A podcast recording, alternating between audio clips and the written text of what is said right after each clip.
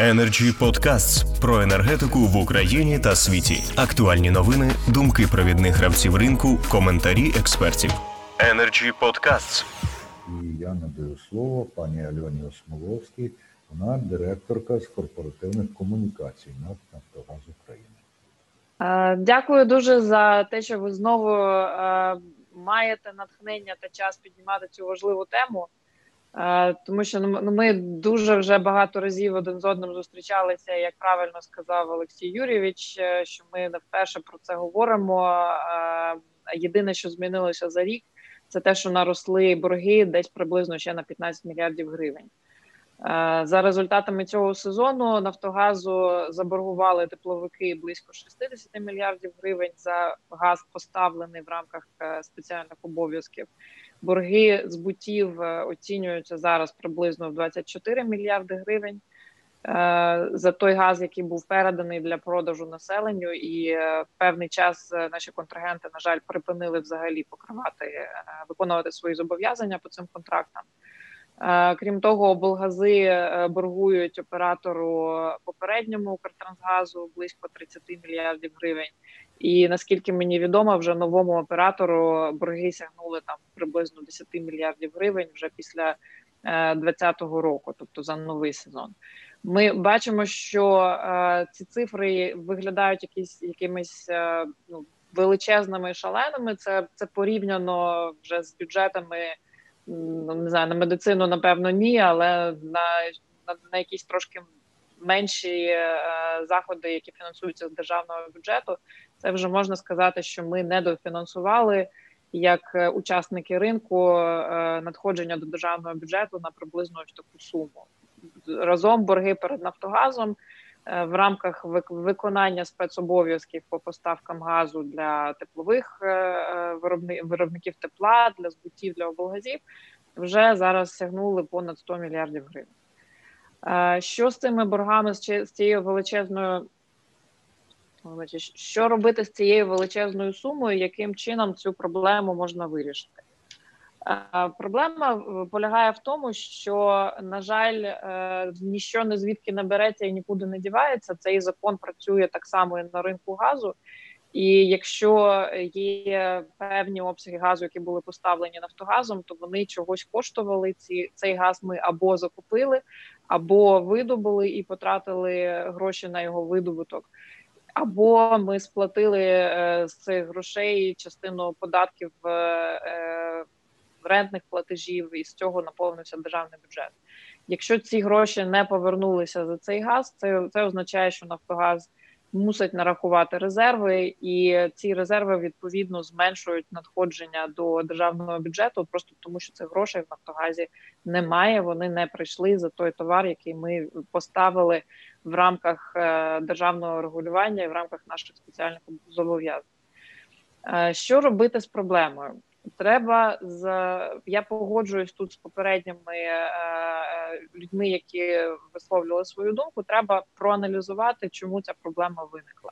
З того, що нам відомо від е, Мінрегіону, населення боргує тепловикам двадцять сім мільярдів гривень. Тепловики заборгували Нафтогазу майже шістдесят.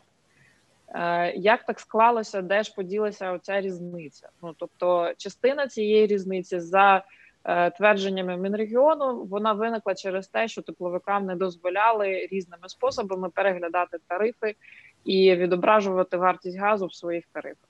Частина цієї заборгованості пов'язана з тим, що тепловики, які так само виробляють електроенергію, відбирали газ для виробництва теплоенергії і не розраховувалися з Нафтогазом, просто тому, що їм це дозволено тим державним регулюванням, яке є. Я для прикладу можу, можу дати е, такі цифри. Є виробник е, тепла і енергетики, великий один з наших контрагентів. Вони кажуть, нам треба на травень десять мільйонів кубометрів газу для того, щоб забезпечити гарячу воду для жителів міста. А так само нам ще треба п'ятдесят мільйонів кубометрів газу, щоб виробити електроенергію. І ми кажемо, а вибачте, для чого вам стільки газу на електроенергію, коли ми всі знаємо, що тарифи на електроенергію в нас регульовані і, відповідно, компенсуються фактично державою, а газ ви купуєте за ринковою ціною. Ви ви точно впевнені, що ви хочете брати газ за ринковою ціною і продавати електрику, яку ви ніколи в житті не окупите, це, це виробництво. Ну, тобто питання до цього державного регулювання, навіщо воно створює такі стимули, щоб люди е, створювали, щоб ці компанії створювали збитки, які ніколи ніяким чином не покриються інакше, ніж з державного бюджету. І е, для того, щоб розуміти, як підійти до рішення, після того, як ми зрозуміємо, звідки взялася ця проблема, чому вона накопичилась, можна переходити до наступного кроку, а що робити з тими боргами, які ми вже розуміємо, звідки і хто є винуватцем цих боргів. Е, я знаю, що є зараз дуже багато ініціатив і в парламенті, і в Кабінеті міністрів, і в учасників ринку, що саме треба зробити з боргами. Одна з пропозицій, яку ми обговорювали з кількома народними депутатами, яку я буду дуже рада обговорити з паном Кучеренко за нагоди, це ті борги, які створені за рахунок держави, можуть бути компенсовані за рахунок, власне, дивідендів від НАК «Нафтогаз України». Якщо це створена проблема державними рішеннями, то, відповідно, держава своїми доходами компенсує ці, ці проблеми.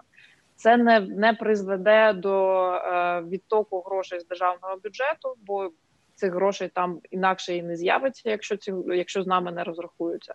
І що дуже важливо, це, це рішення не приведе до зростання тарифів для населення.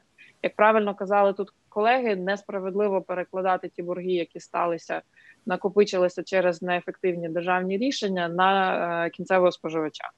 Тому цей підхід, ми вважаємо, він є найбільш оптимальним для того, щоб цю боргову проблему зняти в тій частині, яка дійсно була створена через рішення держави. Але дуже важливо, що це, цю суму цих боргів мають підтвердити люди, які мають таку компетенцію і повноваження, які мають їм надати, ну, фактично парламент.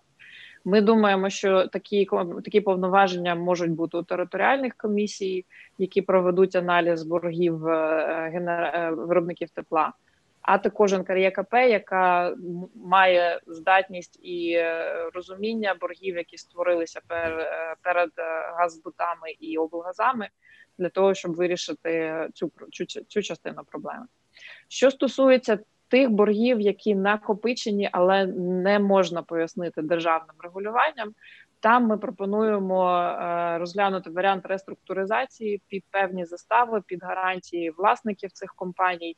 І з огляду на ті переговори, які ведуться у нас з цими компаніями, вони готові на таке рішення. Тобто вони, вони знають, як надати гарантію, де знайти якісь додаткові застави для того, щоб все-таки з Нафтогазом розрахуватися.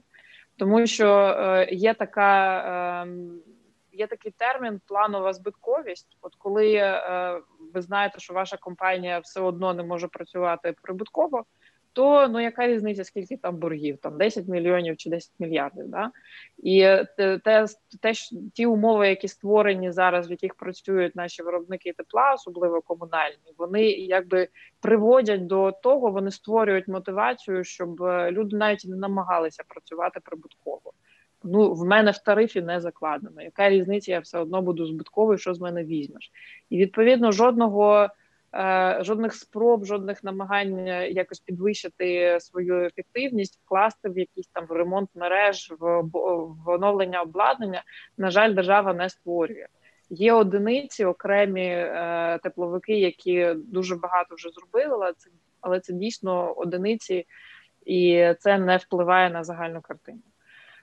Що ще хотілося б додати? Ми кожного року приходимо до цієї проблеми, що є борги, є різниця в тарифах, держава не, не боїться піднімати тарифи для населення, бо це дуже важка ситуація, і ковід зараз ще додатковий фактор. Єдине таке рішення, яке зможе змінити ситуацію суттєво, це вкла- вкласти гроші в енергоефективність. У нас в українському, на українському ринку газу виробники тепла відповідають приблизно за чверть обсягу попиту на цьому ринку, тобто приблизно десь десять мільярдів кубометрів газу йде на виробництво тепла і електроенергії цими компаніями. З того, що відомо по статистиці, приблизно половина тепла, яке виробляється виробниками тепла, цим таке є, воно фактично обігріває вулицю. Той обсяг газу, газу, про який йдеться, це приблизно два мільярди доларів на рік вартість цього газу, який ми їм поставили. Якщо половина цього газу обігріває вулицю і витрачається марно, це означає, що Україна як держава викидає на опалення навколишнього середовища приблизно мільярд доларів на рік. І так повторюється з року в рік. Вже не перший рік ми маємо цю проблему, що тарифи підвищувати не можна. Це дуже небезпечно для людей і непідйомна плата. Але що ж робити, якщо ми все одно залишаємося неефективними і, і наша інфраструктура не оновлюється? Мені здається, отут саме те рішення, яке могло б системно вирішити цю проблему на майбутнє, і без залучення Верховної Ради, без співпраці з Кабінетом міністрів і з мерами на місцях, це рішення не злітає, його неможливо реалізувати. Тому так само я сподіваюся, що ми матимемо зустріч з Олексієм Юрійовичем, з його колегами з, з комітету, для того, щоб обговорити, крім врегулювання у цих накопичених боргів, що ще ми як держава, як учасники ринку можемо зробити, щоб все ж таки зменшити платіжку через зменшення споживання. Бо намагатися регулювати якимось чином ціну на газ ми не можемо. Україна інтегрована в європейський ринок газу. Якщо ціни ростуть там, то вони будуть рости і тут, щоб ми не робили. Але регулювати нашу потребу в обсязі газу, зменшувати цю потребу, це цілком в наших руках, і це те, що ми маємо робити. Дякую.